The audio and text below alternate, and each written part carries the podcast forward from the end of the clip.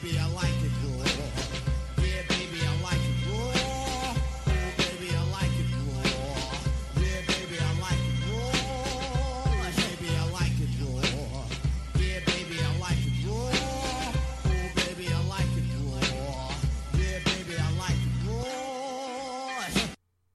Hello, and welcome once again to the Raw Attitude Podcast, where we chronologically take you through episodes of Monday Night Raw from the Attitude Era. I am, of course, your host, professional wrestler Henry Hugeplex, the suplex throwing human duplex. As always, thank you for listening, and we welcome your feedback at rawattitudepodcast at gmail.com or reaching out to us via Twitter at rawattitudepod.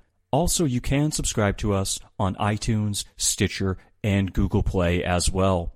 And of course, if you write a five star review for us, I will be sure to read it on this very show and give you full credit for doing so. Just like new friend of the podcast, Ace So Hood did this week, and he writes, quote, this is amazing. I need this. Huge 90s wrestling fan. Keep up the good work. End quote.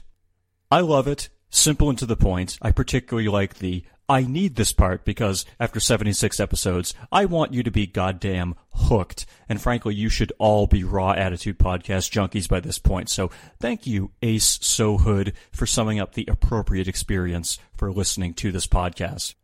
And going a bit deeper, before we get into our current episode, I do want to say a quick thank you to many of the other fans of this show for all the great feedback that came in from the previous Over the Edge episode of the podcast. I had thought that listening to me monologue for three and a half hours about the most depressing wrestling related topic ever would be too much for some of you, but all the comments I received were overwhelmingly positive, so thank you very much for that. I tried to do justice to that night and Owen Hart in general, so I was very pleased that many of you reached out with very supportive comments, and I do truly appreciate it. But now, I suppose you could say we're moving on to the next phase of our journey, and on that note, I will say that our next show, episode number 77, will feature a very special guest co-host. Joining the Raw Attitude podcast for what will be a record sixth time will be Adam from the Nitromania podcast, as well as the new AEW Rundown, where he and Sal recap Dynamite every week.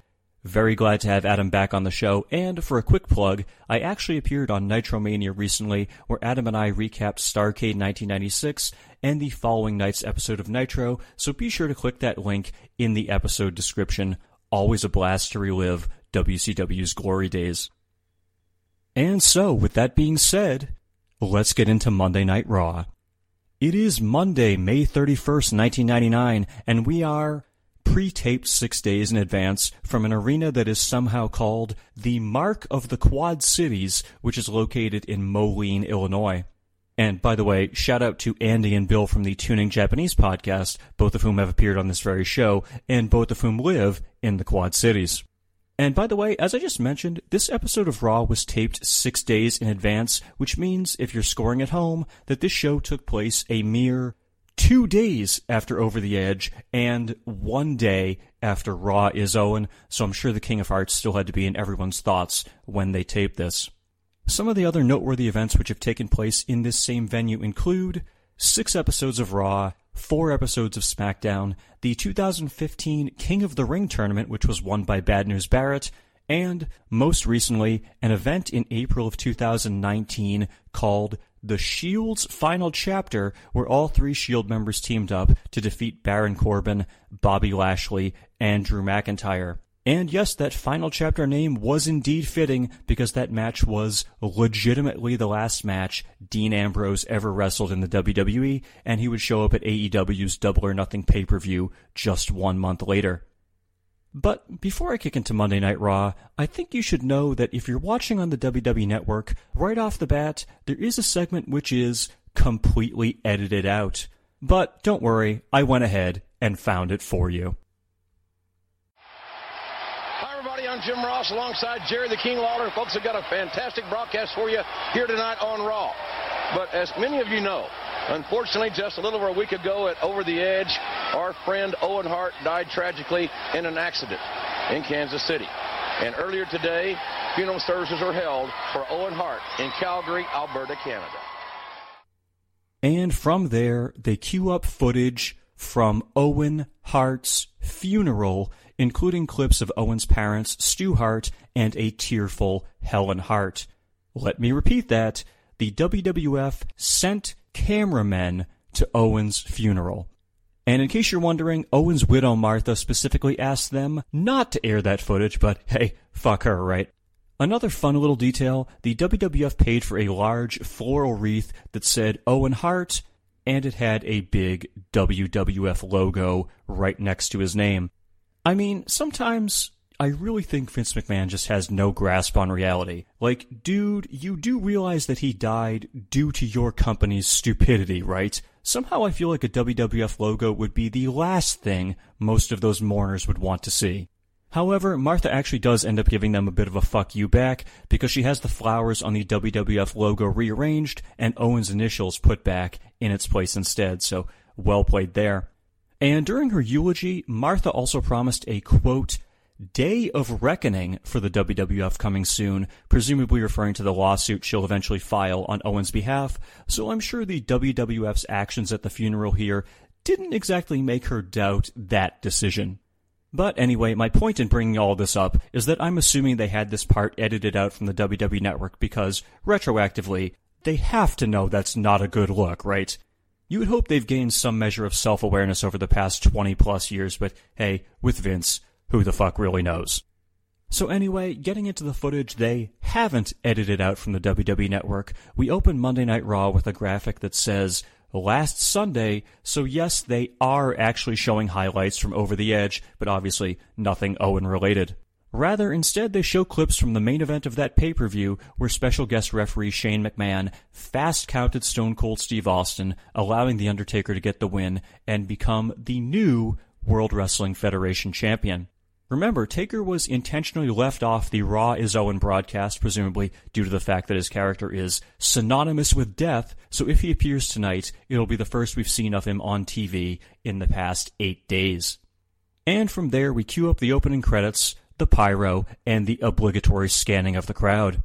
Some of the noteworthy signs in the audience tonight include This does not suck, T&A 24-7, Harry Beaver 316. Raw is Jericho in 63 days, and pretty close, by the way. It's actually 70 days, so they're only a week off. I'd love to eat Chinese, and yes, Chinese is spelled with a Y. Get it? Hebner 316 says, I just got knocked unconscious, and I'm assuming maybe that's in reference to him doing a lot of ref bumps, maybe? I gave puppies a bath. Sable was here with an arrow pointing downward and Jeff Jarrett, our new nugget. And honestly, I'm not sure if that's supposed to be complimentary or an insult, quite frankly. And when they do the opening crowd scan, Jim Ross tells us something very interesting. Tonight, The Undertaker will introduce us to the greater power. And we actually haven't heard much about the greater power lately, but I do want to quickly flash back four weeks ago to the promo The Undertaker cut on the May 3rd episode of Raw. On that show, he told us about his plans for Stone Cold Steve Austin. After I've beaten you, after I've taken your title, I'm going to take your beaten carcass, throw it over my shoulder. I'm going to walk out of the arena with you, and I'm going to take you to Monday Night Raw, and you will be the ultimate sacrifice. You will be sacrificed to a power even greater than I. So remember, their initial plan for Over the Edge was to have The Undertaker beat Stone Cold and then sacrifice him to the greater power on the following night's episode of Raw. Now, obviously, those plans had to be changed because of what happened at Over the Edge, but tonight we're told that the greater power will indeed be here in the arena. Will we find out who this mystery man is? Stay tuned. So we officially kick off the show with the corporate ministry's music playing, and out from backstage come several hooded druids, and they're carrying the large Undertaker symbol to the ring. They position it up against the ring ropes, and once they've done that, the entire corporate ministry emerges from backstage. The Druids then proceed to stand by outside of the ring, and let's just say you may want to remember that little tidbit for just a few minutes from now. So Shane McMahon grabs a microphone and says that when he was the special guest referee at Over the Edge, he made the decisive three count, and he then drops down to the canvas and simulates doing a very slow count when of course he actually did a very fast count in order to give Taker the title. Shane then hands the microphone to your new WWF champion, The Undertaker, and he has something rather interesting to say. Beating Austin at Over the Edge was merely phase one, but tonight, phase two begins. And in this case, phase two apparently means that he will take Stone Cold and deliver him to the higher power tonight. Austin will look into his eyes and he will realize that the higher power is indeed his Lord and Savior. But then, after Taker says that, we get an interruption. Undertaker. Hey, wait. There's Vince McMahon.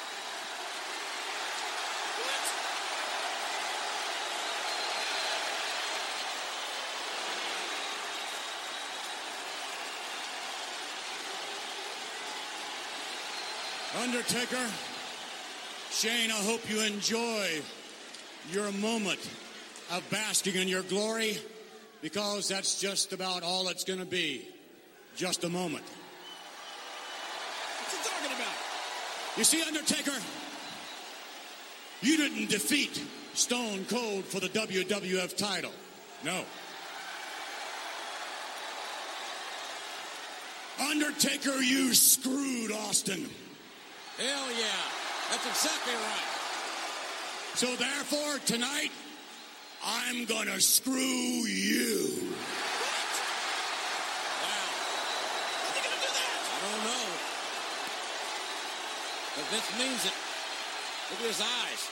Tonight, Undertaker, in the very ring that you stand, you will compete. And you will defend the WWF Championship. Uh-oh.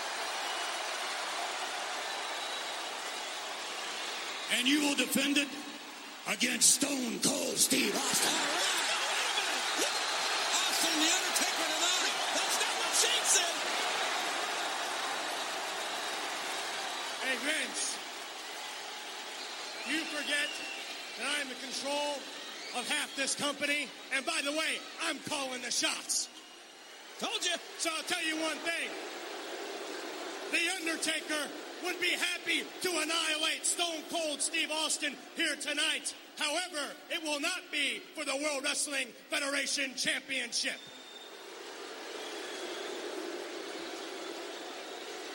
I gotta tell you, title or no title, Austin's gonna wipe the mat with your carcass here tonight, Undertaker and Austin, Austin here tonight.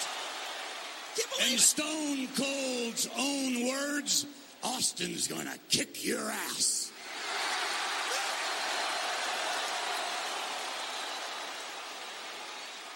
But you know what? Undertaker, look at me when I'm talking to you. Wow. Before Austin kicks your ass tonight, I'm going to give you the privilege of kicking mine. What, what's he saying? You see, for what you did to my daughter Stephanie, for the hell you put my wife Linda through, for the fact that you turned my own son against me, you turned Shane into some sort of monster. The fact that you screwed Stone Cold Steve Austin, Undertaker, I may not get very much of you, but tonight I'm gonna get me some. Wow. Vince McMahon That's it, Vince. That's it. You finally found your grapefruits. I like that. I like to reward bravado. So I'll tell you what I'm going to do. Tonight, if Vince, by some miracle, you were able to defeat The Undertaker in this very ring, then tonight, the WWF Championship will be on the line with Stone Cold Steve Austin versus The Undertaker. However, wow. This just in, a quick added stipulation. If anybody in the back, any members of the union, or Stone Cold Steve Austin himself interfere with your match with The Undertaker, then Austin will lose his championship privileges, meaning no title shot. That's not fair. All right, Shane, you're on. Because when you think about it, I've got everything to gain and just about nothing to lose. I guarantee you one thing, knowing Vince McMahon, Vince is not going to come out here alone. He'll have some sort of equalizer. I can darn near guarantee it. Well, Vince, you might not have much to lose, except maybe a few teeth. However, I'll tell you one thing. Stone Cold Steve Please.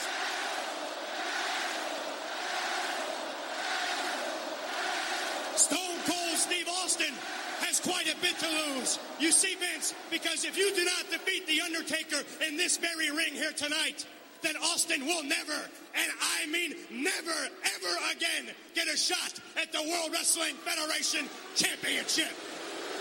Now, how fair is that,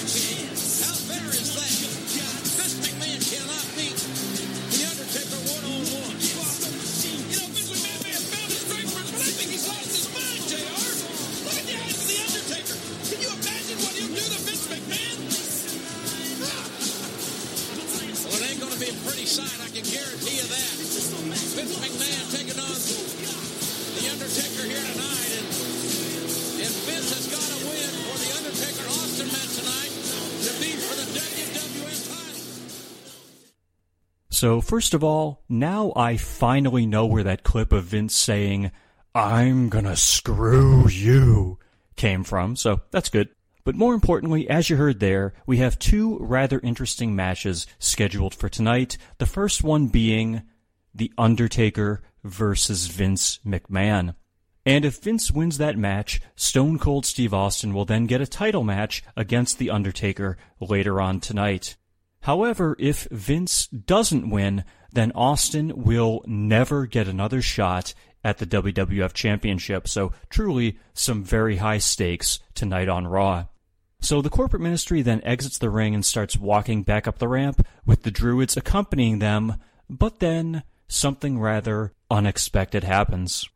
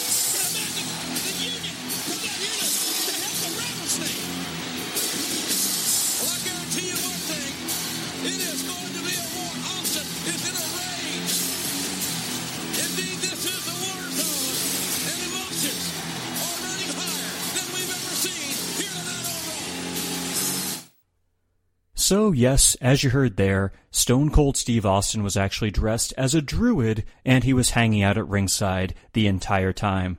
Pretty clever. I, I actually had no clue about this.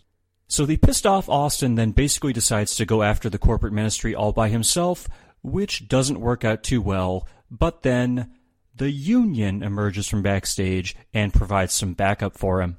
After both sides brawl for a while, Austin and the Union then triumphantly enter the ring with the corporate ministry heading back up the ramp, and I've gotta say, the Union gets a pretty big pop when they come to Austin's aid, which makes it all the more perplexing when you realize that, spoiler alert, that faction is not going to be around for much longer. And speaking of the Union, after our first commercial break, we then go live backstage where Stone Cold is angrily stomping around and the Union follows behind him. Apparently, Austin is actually mad about the fact that the Union keeps coming to his aid when he never asked them to do so. And with that in mind, Test then walks up to Stone Cold and says they were just trying to help him, to which Austin responds by forcibly shoving Test down to the ground. Stone Cold then walks away, and Ken Shamrock yells at him that if that's the way Austin wants it, then from now on, he's on his own. That seems like a bad idea for Stone Cold, but then again, he does live by the motto, don't trust anybody, so fair enough, I suppose. So from there, we head back into the arena for our first match of the night Union member The Big Show versus badass Billy Gunn. And speaking of Mr. Ass, last night on Heat, he won a King of the Ring qualifying match against Viscera, so he'll be in the tournament, and X-Pac and Ken Shamrock also won qualifying matches, so they too will be in the mix. But as for right now, tonight, it's Mr. Ass versus The Big Show in a non-King of the Ring match. And surprisingly, Billy Gunn actually does manage to take the Big Show off his feet by drop kicking him in the knee, and he works him over with punches for a while as well. However, eventually, Big Show managed to regain control, and he did his patented signal for the chokeslam. But when he did that, Mr. Ass rolled out of the ring and started walking up the ramp. Billy stood in the aisle taunting Big Show, and sure enough, referee Jimmy Korderas did indeed count him out. Your winner of the match is The Big Show. Unfortunately for Billy, though, he had his back turned to the entrance, which enabled his former tag team partner, the Road Dogg, to sneak up on him and toss Mr. Ass right back into the ring. From there, Big Show did indeed nail him with the choke slam, or the showstopper, if you will, so Road Dogg managed to get a bit of revenge after his loss to Billy at Over the Edge. This feud must continue. Huzzah! And then, and then, once that segment concludes, we cut backstage where Mrs. Cleavage is sitting in the lap of Beaver Cleavage. Yes, folks, after roughly six weeks of Beaver Cleavage vignettes, he is finally live in the arena. So anyway, Beaver Cleavage tells his mother that he's scared because this is his first match, so uh, I guess we're just going to act as though Headbanger Mosh never existed, apparently. That is quite a stretch, but okay. So Mrs. Cleavage then attempts to comfort Beaver by hugging him, which positions his head between her breasts, to which Beaver responds by staring into the camera and bouncing his eyebrows up and down suggestively. So yes, this is a proudly incestuous wrestling angle, folks. Just, just fantastic. And after a commercial break, we then go backstage again, where Vince McMahon is in the locker room with Pat Patterson and Gerald Brisco. The Stooges say that facing The Undertaker is a no-win situation, but Vince tells them to just stay out of his business tonight. But really though, the Stooges should just let Vince take that beating, I think, because if The Undertaker incapacitates him, doesn't that put Patterson and Brisco that much closer to the throne? Just saying. And we then go back into the arena for our next match, Brood member Christian versus Beaver Cleavage, who is accompanied by his mother, Mrs. Cleavage. And in case you were wondering, Beaver's entrance is shown entirely in black and white. He's dressed in a schoolboy outfit, and he's wearing one of those beanie caps with a propeller on it. I mean, everything about this just screams top-notch gimmick. I will say though, this match was not nearly as much of a disaster as I thought it would be. The Beeve actually put in a pretty good effort, with the highlight of the match being when he jumped to the second turnbuckle, then leaped and hit Christian with a flying clothesline while Christian was standing on the ring apron. Not bad, especially since I don't remember him ever doing anything like that when he was with the Headbangers. And folks, I can't believe this actually happened, but at one point, we get a beaver chant from the crowd. It wasn't huge, but it was definitely audible on the WWE network. Although I will say, this episode was pre-taped, so I suppose they could have added that in post-production, but yes, one way or the other, there was a chant for the Beeve.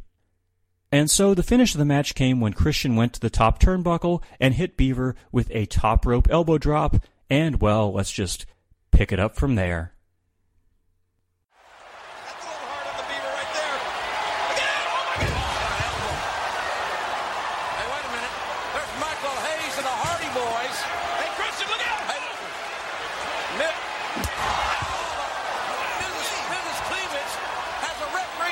That's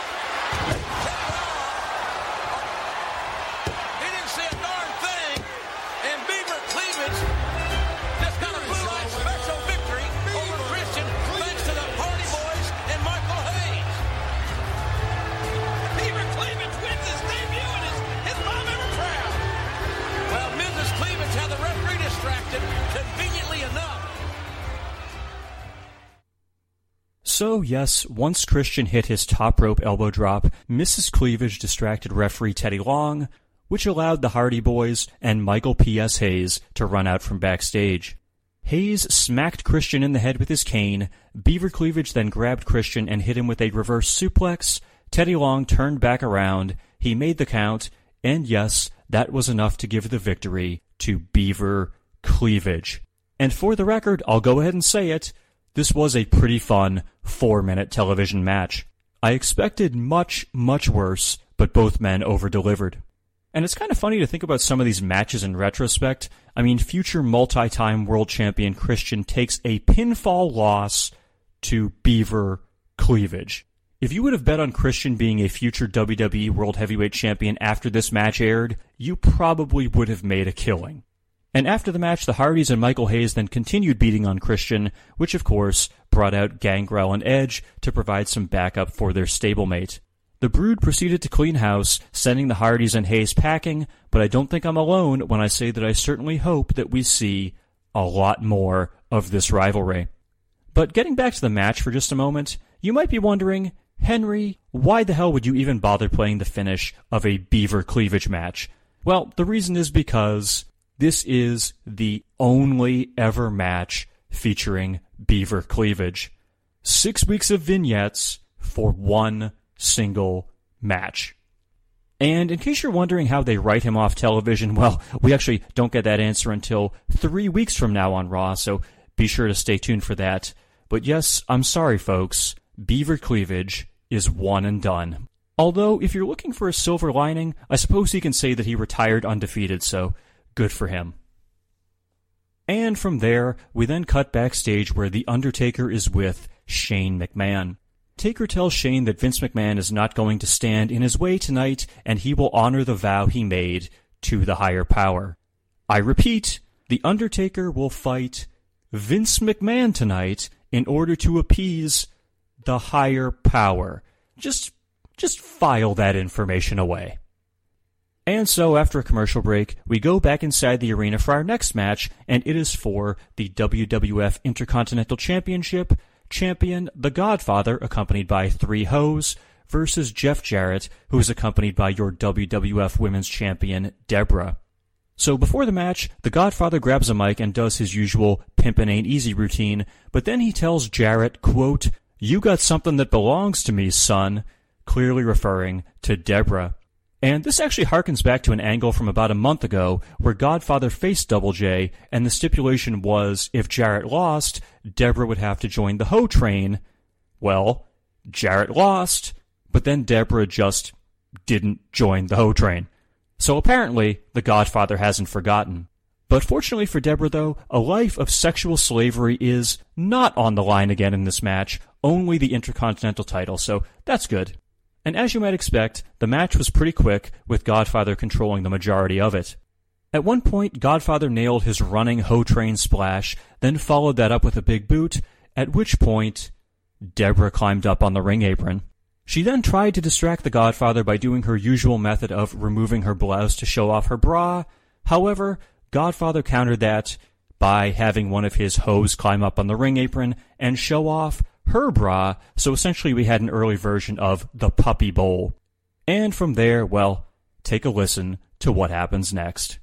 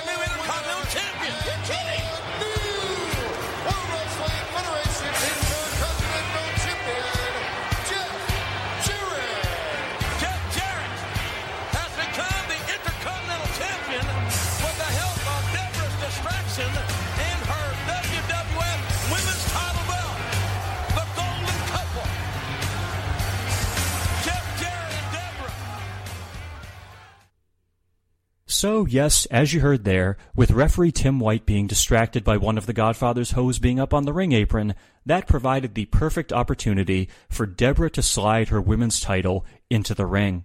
Jarrett grabbed it, smacked Godfather in the face with it, Tim White turned back around, he made the count, and yes, your winner and the new WWF Intercontinental Champion is indeed Jeff Jarrett.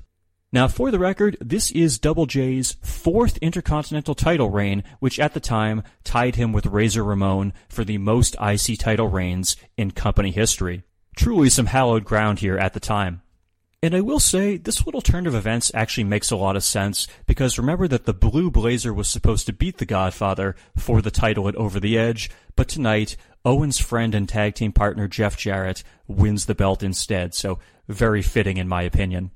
And on that note, after the match, when Jarrett climbs the turnbuckle to celebrate, you can clearly see him yell the words, Owen Hart, which was actually really cool. Remember, this episode is airing eight days after Over the Edge, but it was actually taped only two days afterward, so needless to say, still very fresh in everyone's minds. But in my opinion, a very cool moment, and I think it made a lot of sense to put the belt on Jarrett, so well done. Kind of a, a bit of a feel good moment here on Raw. And so, when we return from commercial, it is now time for our next match. And yes, it's the one which was booked earlier tonight. Your new WWF champion, The Undertaker, accompanied by Paul Bearer, versus Vince McMahon, with the stipulation being that Stone Cold Steve Austin will get a shot at Taker's title later tonight if Vince wins. But if Vince loses, Austin will never get another shot at the belt. In case you were wondering, by the way, Vince is not selling his ankle injury at all, even though, as you recall, it was so severe that it prevented him from being able to referee the main event at Over the Edge. And that lack of selling is kinda hard to believe, because remember, Vince is the same guy who was coming out in a wheelchair for several months last fall after The Undertaker dropped the steel stairs on his ankle, so you'd think selling this injury would be second nature for him by now, but no, apparently not. And so the match officially begins with Vince running into the ring, where The Undertaker immediately starts punching and kicking the shit out of him. Again, I say, The Undertaker is beating Vince McMahon's ass. And let's just say that you may want to remember that little bit of information for the next edition of this podcast, but I digress.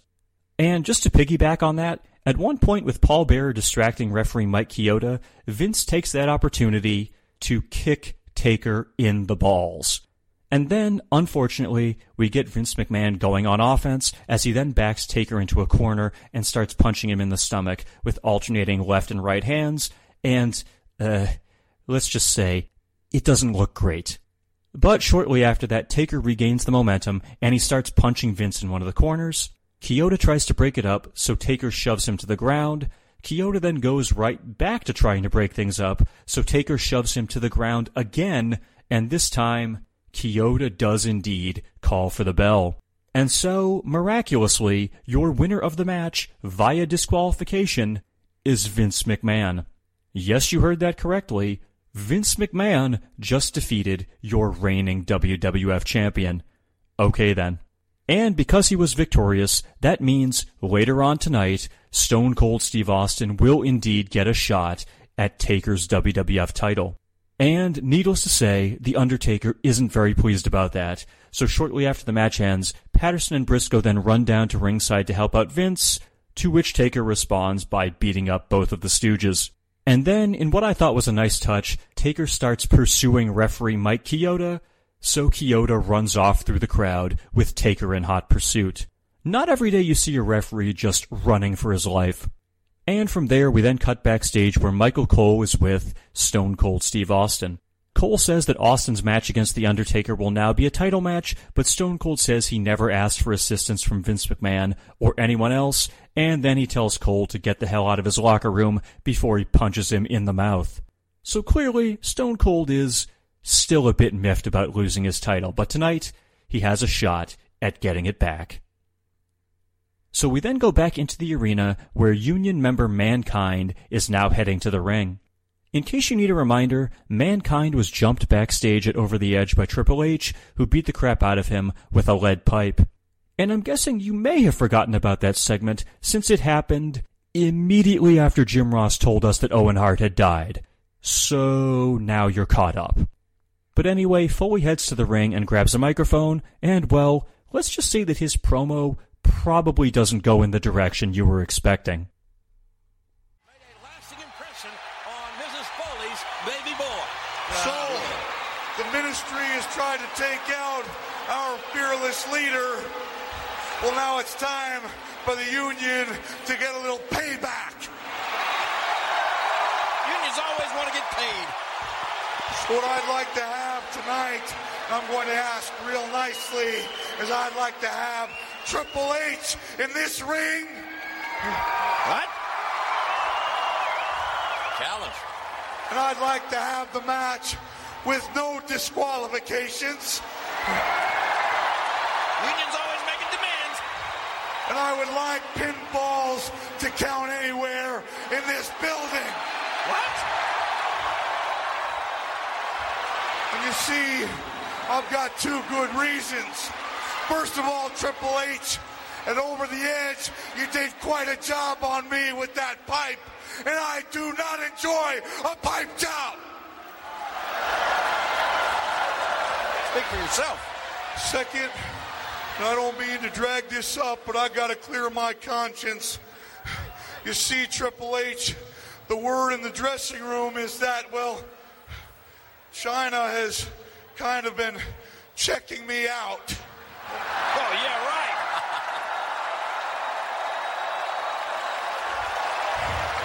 Now, I don't know if it was my rugged good looks, Could have been. my boyish charm, Might be that. or that faithful, faithful night when she accidentally walked in when I was in the shower bending over to get the soap. Oh, what a thought.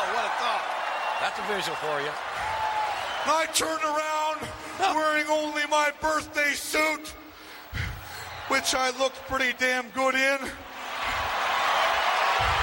And I could see in her eyes that she wanted to touch me in an impure way. Now, trying to understand this and get this through your head. I'm a married man, and you cannot touch mankind's manhood. Oh, boy. But tonight, I'm going to give you the chance to look at the merchandise. If you smell la la la, where my sock Oh, no. Is hiding. All Have a nice day. Indeed, Helmsley, I better ha- think about a nice day because it's going to be Mankind and Triple H. Sounds like a hardcore matchup to me. Anything can happen. Vince McMahon has already beat The Undertaker tonight. Oh, I can't believe it, So that was certainly something. But I suppose the main takeaway there is the fact that Mankind will face Triple H tonight in a hardcore match with a presumably conflicted Chyna looking on, since we now know that she has the hots for Mick Foley. Okay then. So we go to a commercial break, but when we return, we get footage from during the break where the big boss man jumped Mankind on the ramp after he finished his promo. And we then return live where Mankind and the Boss Man are still fighting with each other at ringside, at which point the Road Dogg's music plays in case you weren't already confused enough. Apparently, Road Dogg is scheduled to face the Boss Man, but because he's currently brawling with Mick Foley, it seems as though Road Dogg will just have to wait. But eventually, Foley rolls Bossman into the ring, where Road Dogg, still holding his microphone, proceeds to just bop Bossman in the face with it, giving us a bit of that scratchy mic noise. Well, I thought it was pretty funny anyway. But from there, Mankind leaves the ringside area, and our next match is indeed now underway the Road Dogg Jesse James versus corporate ministry member the Big Boss Man. And mercifully, this match doesn't last nearly as long as their match at the Royal Rumble a few months ago, which somehow went for 12 minutes. I'm sorry, I, I, I just can't get over that. But anyway, your finish in this match came when the boss man grabbed his nightstick, and for some reason, the Road Dogg attempted to give him a sunset flip. So Boss Man responded by just smacking the DOWG right in the face with the nightstick. And of course, he did that right in front of referee Teddy Long, which resulted in a disqualification. Your winner of the match, the Road Dogg Jesse James. And after the match, Bossman continued hitting Road Dogg with the nightstick until Teddy Long snatched it away from him. So Bossman then pulled out a metal chain from his flak jacket and he started punching and choking Road Dogg with it. And I have to say, this sudden mean streak from the boss man has kinda come out of nowhere because he's basically been a complete non-factor over the past few months, ever since he lost to The Undertaker at WrestleMania. Not to mention the fact that Road Dogg has been feuding with Billy Gunn, which we literally saw earlier tonight when he threw Mr. Ass back into the ring so the Big Show could chokeslam him, but now apparently he's also feuding with the Big Boss Man? Sure, why not? So yes, Boss Man stands tall, and we conclude the segment with him mockingly dropping the chain on Road Dogg's chest. Do we have a chain match between these two coming up on the horizon? No, really, I'm actually asking because I have no idea. I suppose we'll all find out together. And after that segment concludes, we cut backstage where an angry Shane McMahon is throwing chairs around and knocking things over. Apparently, Shane is none too pleased that Stone Cold's match against The Undertaker tonight will now be for the WWF title. Again, I say, be sure to remember that part for our next episode. And when we come back from commercial, Jim Ross and Jerry Lawler introduce us to the King of the Ring bracket featuring 16 wrestlers. And for me, the first round matchup that looks the most intriguing is Val Venis versus Chyna. Yes, that's right. We could theoretically have a Queen of the Ring this year. And the commentators inform us that most of the matches will take place on Sunday Night Heat, which I actually kind of like. It gives more of an incentive to watch the secondary show. I think that makes a lot of sense. And from there, we segue into our next match, and it is for the WWF Tag Team Championships, champions X-Pac and Kane versus challengers the Acolytes. And a few minutes into this match, your leader of the corporate ministry, Shane McMahon, made his way down to ringside. Not sure why he wasn't there to begin with, but hey, he's here now. So once again, we got our usual format of a Kane and X-Pac match, where Pac got worked over, then eventually made the hot tag to Kane, who cleaned house on Farouk and Bradshaw. And by the way, that's not a criticism. X-Pac and Kane's matches have been pretty goddamn entertaining lately, so for my money, it's definitely a format that's working. But anyway, Kane cleans house for a bit, and then, well, just take a listen to what happens next. Bradshaw through. Trying to double team Kane. Oh! Hey, what was Shane McMahon? Shane McMahon, he's getting a chair.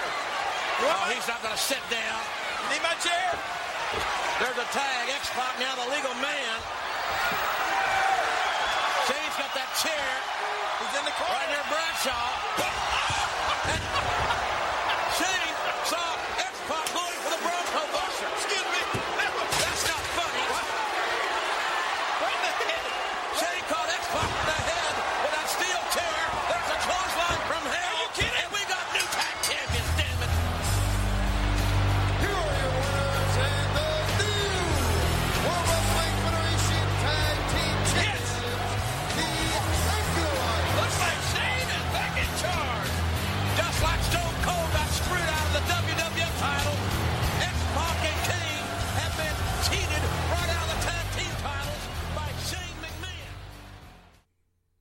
So what you heard there was Kane setting up Bradshaw on the ground in one of the corners in perfect position for a Bronco Buster. Kane then tags in X-Pac and the Big Red Machine turns his attention to Farouk. So X-Pac gets ready to deliver the Bronco Buster to Bradshaw, but then we get a bit of an ingenious spot. So when X-Pac gets a running start and leaps, Shane McMahon holds up a steel chair against the turnbuckles, so X-Pac goes crashing face first into the chair when he hits the Bronco Buster. Very clever. And of course, all of this was behind referee Jimmy Korderas' back. So Kane then chases Shane away from ringside, but back in the ring, Bradshaw nails X-Pac with a clothesline from hell, he makes the cover, Korderas makes the count, and yes, ladies and gentlemen, we have new WWF Tag Team Champions, the Acolytes, and it's our second title change of the night, no less. And I've got to say, this legitimately surprised me 21 years later. I honestly had no recollection of the Acolytes winning the tag team titles when they were in the corporate ministry. In my memory, they don't win the belts until, spoiler, later on in their WWF tenures, but clearly I was wrong. Farouk and Bradshaw are now your new tag team champions. Who would have thought that a few months ago when these two were basically reduced to jobber status? Go figure. And not only that, but this is the first title reign of any sort for both of these guys in the WWF. Obviously, Ron Simmons was a former world champion in WCW, and Bradshaw will somehow end up being a world champion down the road in WWE, but these are the first belts either of them have won in this company. History is made here in Moline, Illinois, of all places. Mark that one on your calendars. And then, after a commercial break, no, you know what? I'm not even going to give you any context. I'm just going to go ahead and play the exact segment for you, the way it happens next, submitted with no context whatsoever. Please enjoy.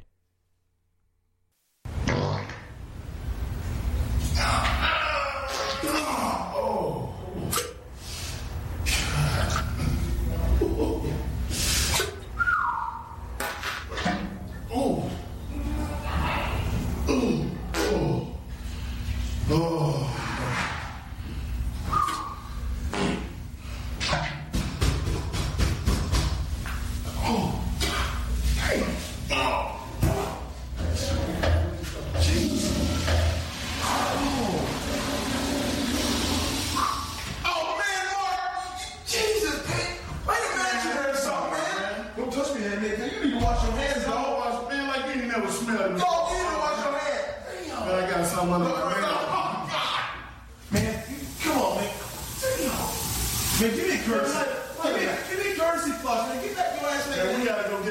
Somebody no, no, no, no. We ain't gonna, we gonna this. Oh, God.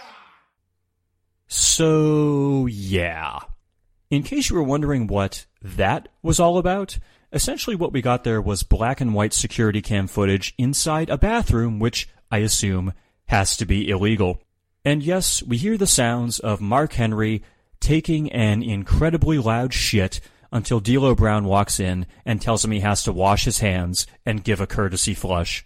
And in the bottom left corner of the screen, we see a label which says GDTV.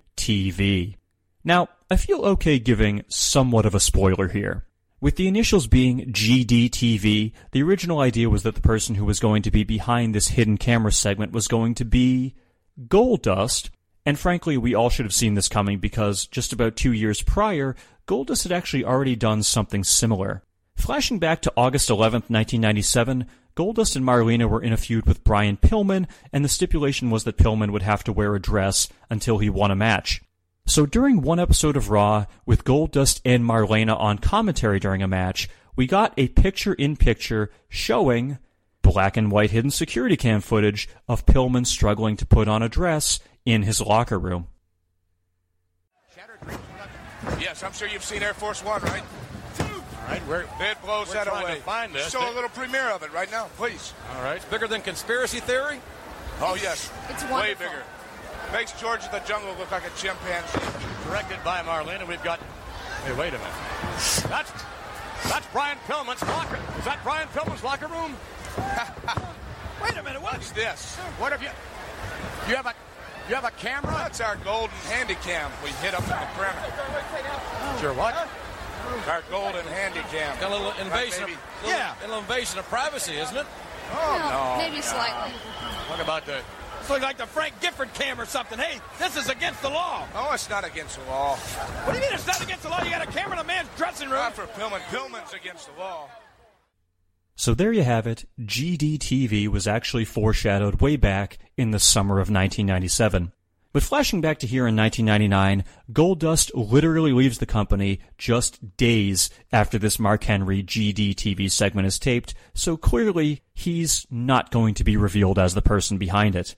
And as a result, no, we never actually get the revelation of who is behind GDTV or GTV as it ends up being called later. Although interestingly enough, just a few years ago, Chris Jericho did an interview with some website called AfterBuzz, where he revealed that once Goldust left, some people behind the scenes in the WWF came up with a different idea for who should be the person behind it, and it's about as 1999 as you can get. According to Jericho, the WWF wanted to reveal that the person doing these segments was actually Tom Green. And honestly, that does kind of make sense because he would frequently pull pranks on people on his show. But unfortunately, according to Jericho, when Vince McMahon watched some of the Tom Green show, he said that Tom Green wasn't funny. And thus, the idea was dropped. But honestly though, in 1999, if Tom Green was revealed as the guy behind GTV, I feel like that would have actually gotten a pretty big pop.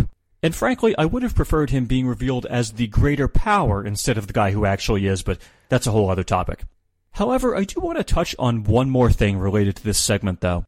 As I said before, this episode of Raw was taped one day after Raw is Owen, and just 24 hours prior, Mark Henry was tearfully reading a poem about how much Owen Hart meant to him, and now we're all laughing at him for taking loud shits.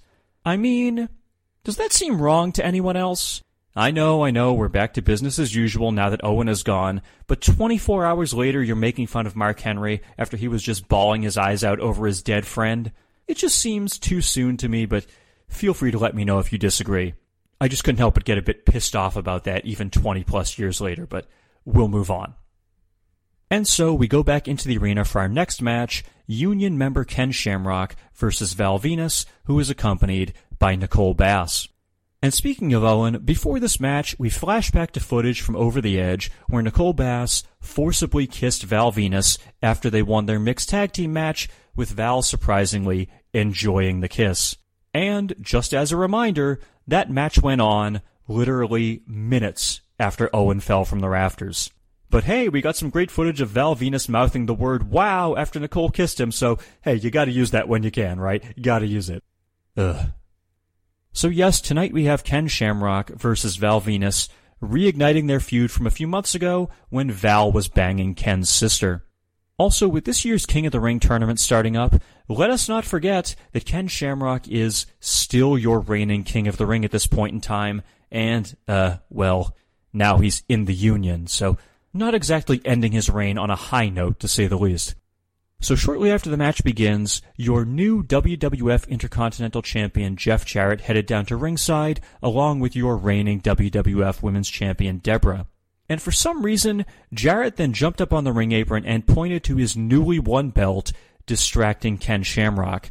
And as a quick reminder, Jarrett had been feuding with Val Venis recently, but for some reason now he's distracting Val's opponent for him because logic. So anyway, Shamrock charges toward Double J, who drops down to the arena floor. Shamrock then attempts to exit the ring and go after him, but when he steps over the second rope, Val kicks the rope right into Shamrock's balls. Val then rolls Shamrock into a small package. Referee Tim White makes the count, and yes, that's enough to give the victory to Val Venis. And by the way, can we call it ironic that Val Venis wins a match with a small package? Just just some food for thought there. But anyway, as soon as the bell rings, Shamrock just pops right back up and nails Val with a belly to belly suplex. He then exits the ring and chases Jarrett and Debra backstage. Meanwhile, back in the ring, Nicole Bass helps Val back up to his feet, but he seems rather displeased. Val then grabs a mic, and so let's pick it up from there. What's this? Maybe it's a lovers' quarrel. You think? Maybe. Nicole! Oh I want to know where the hell were you? Ha! It's over. I knew it. You told me that you could handle anything. Now, where the hell were you? This didn't last long. No, we had something special. Come on, I'm sorry. I'm sorry. I'm sorry. It won't happen again. It's not gonna happen. It's not gonna happen again. Val's dumping another one. All right, baby. All right, it's okay. It's okay. What? I understand. It's okay, baby. You can make it up to me right now. What? What do you think that means? Oh, I shudder to think. Well, I, as they say, love is blind, or beauty's only a light switch away. What? I, I don't know. Well, there they go, arm in arm. Val Venis and uh, his squeeze. So, yes, initially it looked like Val was going to do one of his patented in ring breakup segments. Off the top of my head, I believe he's done that to Mrs. Yamaguchi san, Terri Runnels, and Ryan Shamrock over the past year or so. But no! Instead, he tells Nicole Bass that she can make things up to him right now. Clearly, you just can't let a woman like that go. And honestly, once again, I was fooled. I thought he was going to dump her for sure, so tonight is quite the night of surprises, at least for me anyway. And from there, we then cut backstage where The Undertaker is kinda just staring off screen somewhere. He says, quote, I will not fail you, my lord. I will not fail you. So yes, The Undertaker is now referring to the higher power as his lord, so whoever this higher power is, he must be pretty goddamn badass if even The Undertaker is subservient to him, right? Right? Again, I say, just wait till the next episode. So we then go back into the arena for our next match, and it is the hardcore match which was booked earlier tonight Union member Mankind versus Triple H, who is accompanied by Chyna. And I just have to point out how amusing it is that Mankind versus Triple H is happening on Raw with only about an hour of build-up, and just contrast that to where this feud will be by the turn of the year. Just kind of funny to see how these things play out sometimes. So almost as soon as the match begins, both men roll out of the ring and head to the floor. At one point, Triple H suplexes Mankind onto the floor, and then Chyna just throws Foley face first into the steel steps because, obviously, this match has no disqualification, interference is fine, makes a lot of sense to me. And Triple H then takes that opportunity to go under the ring and grab his new weapon of choice, the sledgehammer. With Foley leaning against the steps, Triple H winds up and swings the sledgehammer at him, but thankfully, Foley moves out of the way. And yes, we can tell that this is indeed a real sledgehammer because when Mankind moves, we can clearly see a large dent in the side of the steps. Very nice. Continuing on, Chyna then grabbed a steel chair and nailed Mankind in the head with it, but Foley, surprisingly, no sold it. However, Triple H was able to sneak up on Foley and hit him from behind, which actually knocked him into Chyna, sending her down to the ground, right near that aforementioned sledgehammer. And yes, that will come into play in just a moment. So back in the ring, Mankind put the mandible claw on Triple H, but yes, Chyna rolled in and hit Foley between the legs with the handle of the sledgehammer. Mankind then responded by putting the mandible claw on Chyna, but unfortunately for Foley though, while he was doing that, Triple H grabbed the sledgehammer. Hunter took another big swing with it, but this time he actually swung the sledgehammer with full force right into Mick Foley's knee. Triple H then pins him, referee Mike Chioda makes the count, and yes, that was enough to secure the victory for Triple H. Now at this point you're probably saying, wait a minute, Triple H swung a sledgehammer and dented the steel stairs, but then he also swung the sledgehammer and hit Mankind in the knee with it? How did that not knock Mick Foley's leg clean off? Well, I'm pretty sure Chyna actually did a bit of a switcheroo when Mankind knocked her down by the steel steps. I'm pretty sure she put the real sledgehammer back under the ring and then pulled out a fake sledgehammer, but unless you were paying attention, you'd never really notice, so well done there. But yes, once again, Triple H looks like an absolute madman when he uses that sledgehammer, just like he did a few weeks ago when he locked The Rock in a casket and smashed the shit out of it. And to further play that up, after the match, Foley immediately takes off his mankind mask and starts clutching his knee. A bunch of WWF officials then start tending to him, at which point Triple H and Chyna return to the ring and start beating up the referees. Hunter then starts working over Foley's injured knee some more until The Rock runs out from backstage, still sporting a cast on his arm from when Triple H threw him off the stage a few weeks ago. And Rock, by the way, gets a huge pop from the crowd, which kind of makes it a bit questionable to me that this is literally all we see of him tonight. He gets some shots in on Triple H, causing Hunter and Chyna to retreat backstage, and then we go to commercial. So for those scoring at home, on this episode of Raw, we get literally 30 seconds of The Rock and a whole minute of Mark Henry farting. That seems awfully imbalanced to me. And yet the show will do a massive rating anyway, so go figure. And after commercial, we see footage from during the break where Mankind's fellow Union members, The Big Show, Ken Shamrock, and Test help him limp backstage where he can barely walk on his own. And we then return, quote unquote, live, where Foley is being loaded into an ambulance and Test hops into it with him. And again, I have to say, we're only two days removed from Over the Edge, where there was a whole shitload of backstage drama with Owen Hart being left sitting in an ambulance. So did we need to do an angle literally 48 hours later involving an ambulance? Maybe I'm overreacting, but still, I think we all would have known that Mick Foley was going to the hospital after that sledgehammer attack. They probably didn't need to hire an ambulance company yet again just to show one on camera for about 10 seconds. Maybe I'm wrong, but hey, I will always err on the side of not invoking horrendous trauma immediately after it happens, but that's just me. That's just me. And on the note of Triple H taking out Mankind's knee, this was actually done for a very important reason. In real life, Mick Foley really did need to have knee surgery, and he'd been putting it off for a few months so he could work all of his advertised dates. The sledgehammer attack gave Foley an excuse to be off TV while he was actually recovering from the surgery, and truthfully, I really don't remember how long he ends up being gone for. I know that he's back by SummerSlam about two and a half months from now, but I don't recall when his actual return is, so once again, I suppose we shall all find out together. But anyway, we then go back into the arena where it is now time for our main event, and it is for the WWF Championship. Champion The Undertaker, accompanied by Paul Bearer, versus challenger Stone Cold Steve Austin in a rematch from our Over the Edge main event a few days prior. And remember, this match is for the title because Vince McMahon somehow got a win over Taker earlier tonight. Now, two quick things to note here when The Undertaker enters. Number one, he's wearing Austin's smoking skull belt around his waist, so he has not yet gone back to using the big circular belt that almost everybody else uses in the Attitude Era.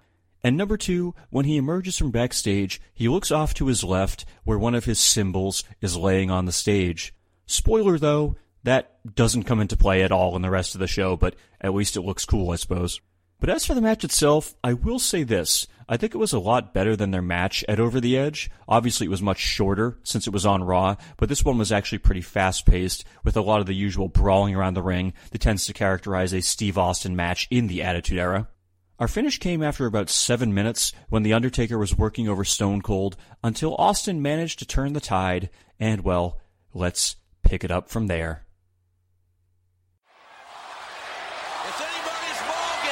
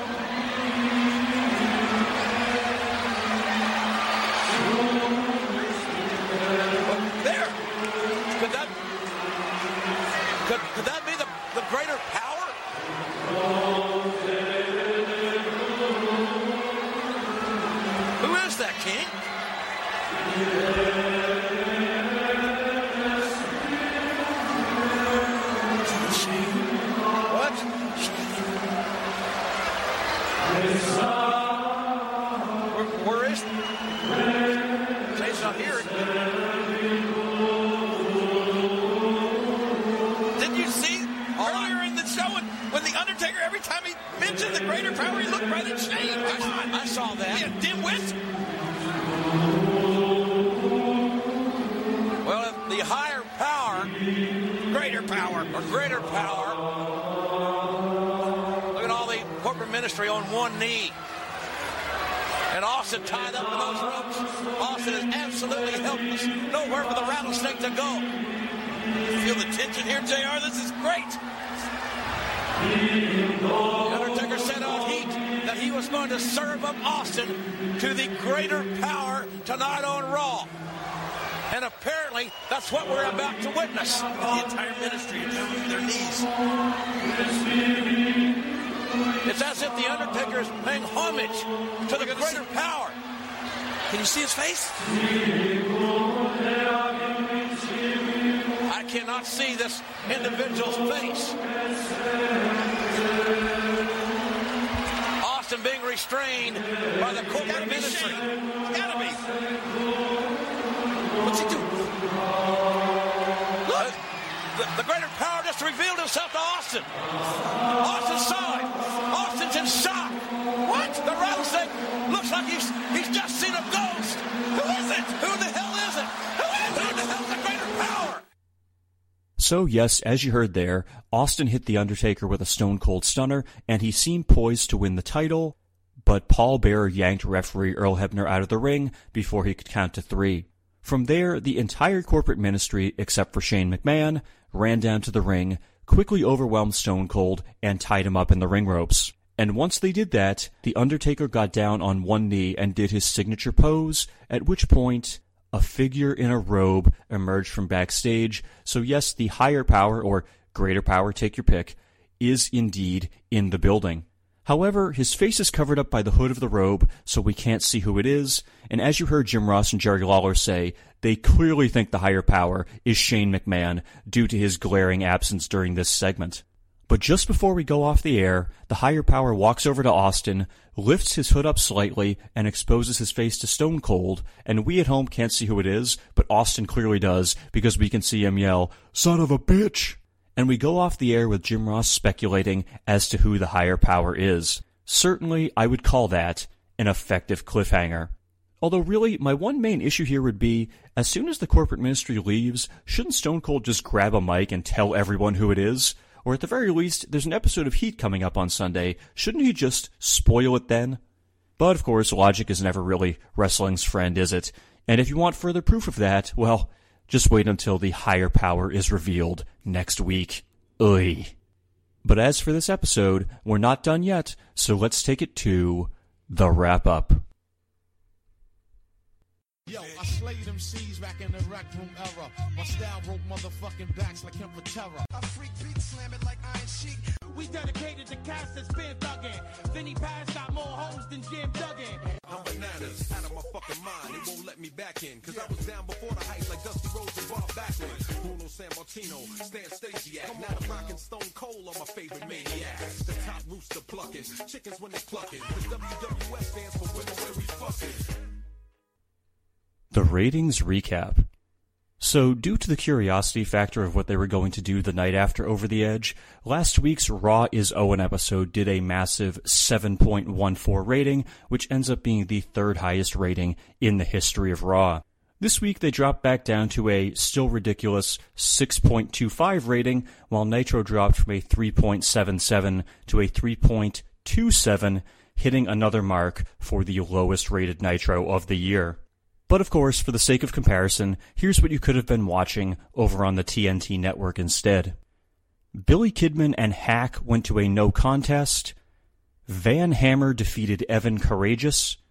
Konnan and Rey Mysterio defeated Curt Hennig and Bobby Duncum Jr. via disqualification. And by the way, this alliance of Hennig and Duncum is the beginning of a legendary stable which will come to be known as the West Texas Rednecks, so there's something to look forward to, I suppose.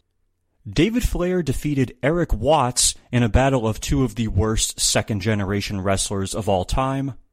Ernest Miller defeated Scott Norton.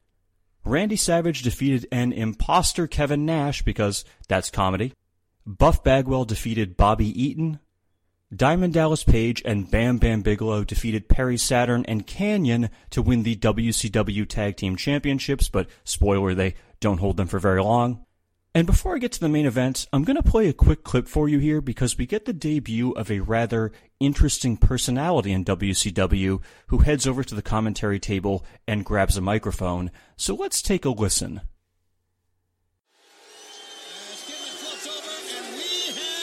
Oh, who's coming out? Who's that? That's Tank Abbott. You know, he's been talking a lot of, well, I can't say it on TV, a but lot of trash. that's about right, he is. Wrestlers.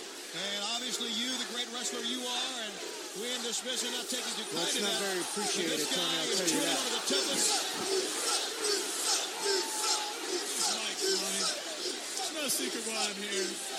You know what's going on tonight. Sting and Steiner, they think they're hardcore. They don't know what hardcore is. You see that cage up there? That's hardcore. You know how many times I've been in that cage? More times than I can count. I don't care. There's one thing and one thing I'm doing. I'm going to be the ref, and I'll be here, and I'll bring hell with me if I'm not. You understand? You got it. You understand? Yes, I do. Yes, sir. He says he's going to be the referee for Sting and Rick Steiner in the cage tonight. I'd like to say that his promo work eventually gets better, but uh, no, not really. But anyway, as you heard there, tonight marked the Nitro debut of Tank Abbott, who WCW recently signed to a three-year contract. In case you're not familiar with Tank, he was a fighter in the UFC, and I can only assume WCW hoped that he would be their version of Ken Shamrock, and I say that because, just like WWF did with Shamrock, WCW is starting Tank out as a special guest referee for tonight's Steel Cage main event between Sting and Rick Steiner. And so, in that match the Tank Abbott refereed, we had a no contest in a cage match. Why? Because Tank knocked Sting out with a forearm, and then, instead of having Rick Steiner simply pin Sting, Tank Abbott just left the cage and let Steiner beat on Sting until the show went off the air. So yeah, clearly a great start to Tank Abbott's WCW career. And just about a year from now, he'll be dancing with Three Count and indirectly getting Vince Russo removed from his position in WCW because Russo suggests putting the world title on him. Those are pretty much Tank Abbott's most noteworthy moments in WCW. I'd like to say that they squandered all of his potential, but well, he, he probably didn't have much potential. And so we had that debut on Nitro, but we also had a very noteworthy return to mention as well, and that would be the return of Eddie Guerrero, who joined the commentary team for a little while. As you may recall, Eddie crashed his car on New Year's Eve, which resulted in three fractured vertebrae and doctors having to reconstruct his ankle, and this was the first time we had seen him on television since then. Pretty insane that he got that badly injured, but when he eventually returns to the ring, you'd never even realize it. It was like he never missed a beat. So, always great to see Eddie, one of my all time favorites, so no complaints from me there. And on that note, let's switch back to the WWF and take it to the Raw synopsis. So let me just say, when it comes to this higher power angle, in my memory, they had built this up for a long time. I thought we had gotten weeks and weeks of build up as to who the higher power was, but no, it was pretty much just this episode of Raw. Now, don't get me wrong, The Undertaker has definitely referenced the higher power occasionally over the past few months, but this was really the first time they've built an episode of Raw around this angle and said the higher power is an actual person who's going to appear on television. Everything else has kind of just been a vague allusion to the higher power up to this point. And honestly, I'm kind of surprised they're preparing to reveal the higher power so quickly. Because remember, they've been doing insane ratings over the past month, so it's not like they need to do a reveal like this right now and get more buzz for the show because pretty much everyone is already watching it anyway. I mean, realistically, the Monday Night Wars are basically over. Nitro poses no threat to them right now, but I suppose maybe the WWF wants to just keep going for the jugular, so props to them for that, I guess. And frankly, the little portion at the end there where the higher power only reveals himself to Stone Cold is kind of brilliant because we as the viewers know for sure that we're going to find out who it is on the next episode of Raw. It's not like Austin would just show up and keep that info to himself. We know it's going to come out one way or the other, and boy does it ever.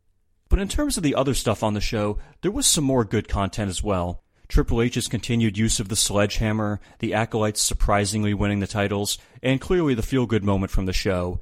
Jeff Jarrett winning the Intercontinental title, the very belt that his tag team partner Owen Hart was slated to win just two nights prior at Over the Edge. However, there was a lot of filler on this show, and some of it was just downright stupid, particularly the in-ring debut of Beaver Cleavage, and an entire segment dedicated to Mark Henry taking a shit. So overall, I'd give this episode a thumbs in the middle. It's a pretty mixed bag, but with that being said, I would still watch it over almost any episode of Raw in 2020 because, I mean, priorities, people. And before we finish up, here are a few notes from this week's edition of the Wrestling Observer. Needless to say, most of the content in the Observer this week is about the Owen Hart saga still, and I don't want to dive into all the specifics because so much information was still coming out around this time, but here are just a few quick tidbits. Bret Hart and Martha Hart appeared on Larry King Live just a few hours after Owen's funeral, and Martha heavily implied she's going to sue the WWF, while Bret said that his WCW storylines will be on hold for a while because he'll be taking some time off, so nothing too surprising there. Also, Davey Boy Smith was interviewed and said that he doesn't blame Vince McMahon for Owen's death, and he's still hoping to return to the WWF at some point. And I feel like those two statements are directly related, but I'll just leave that there.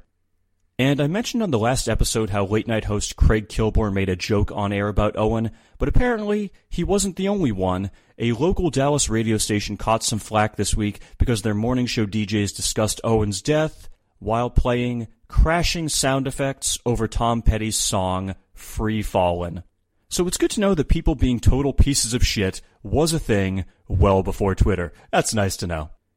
But okay, segueing out of the Owen Hart news, there's actually some good news for ECW this week. They're finalizing a deal to have their own television show Friday nights on TNN starting in September. At least this would certainly seem to be a great thing for ECW, but well, suffice to say, it doesn't quite end up being the positive relationship that Paul Heyman had hoped for, so stay tuned there. Fitness model Trish Stratus is still being courted by both the WWF and WCW. And honestly, if you're Trish and you see the ratings for both of these companies right now, how do you not go with the WWF? Although granted, they did just kill one of her fellow Canadians on live television, so I'm guessing maybe that didn't help. And finally, Meltzer briefly writes about how Sable and Marc Mero are in a contract dispute with the WWF. Not many details yet, but oh, just you wait. I believe some more information emerges next week, so I will be sure to dive into that on the next episode stay glued to your uh, podcast devices. But so, on that note, I think we can wrap this episode up. As always, thank you for listening to the Raw Attitude Podcast. I am Henry Hugeplex, the suplex throwing human duplex, and I will remind you once again to feel free to subscribe to us on iTunes, Stitcher, or Google Play. Send us an email at rawattitudepodcast at gmail.com or tweet us at rawattitudepod. Or more importantly, write us a five star review on iTunes, just like our new friend Ace So Hood did, because that helps us find an even wider audience. And of course, if you do that, I will be sure to read the review on this very podcast and give you full credit for doing so. Or if you're more of a fan of that whole brevity thing, just rate us five stars on iTunes without writing a review, because that's helpful too. And again, quite a few of you did this over the past month or so, so thank you very much for that. I have nothing further to add about this episode, and so, as I mentioned on the previous episode, this is the week where we get the debut of The Rock's brand new Chef Boyardee commercial. And yes, in the ad, they essentially do a poor imitation of the Will Smith song, Gettin' Jiggy With It, but instead the lyrics are changed to Gettin' Chefy With It. And by the way, that Will Smith song had already been out for a year and a half at this point. People were tired of getting jiggy by now, so needless to say, the fine folks at Chef Boyardee were not exactly striking while the iron was hot. But to their credit, I think they were the first ones to ever get The Rock to film a commercial, so I'll go ahead and play that for you here. So enjoy that clip, and I will catch you next time when AEW Rundown host Adam and I discuss the June 7th, 1999 episode of Raw, which features the revelation of the higher power. See you then. Getting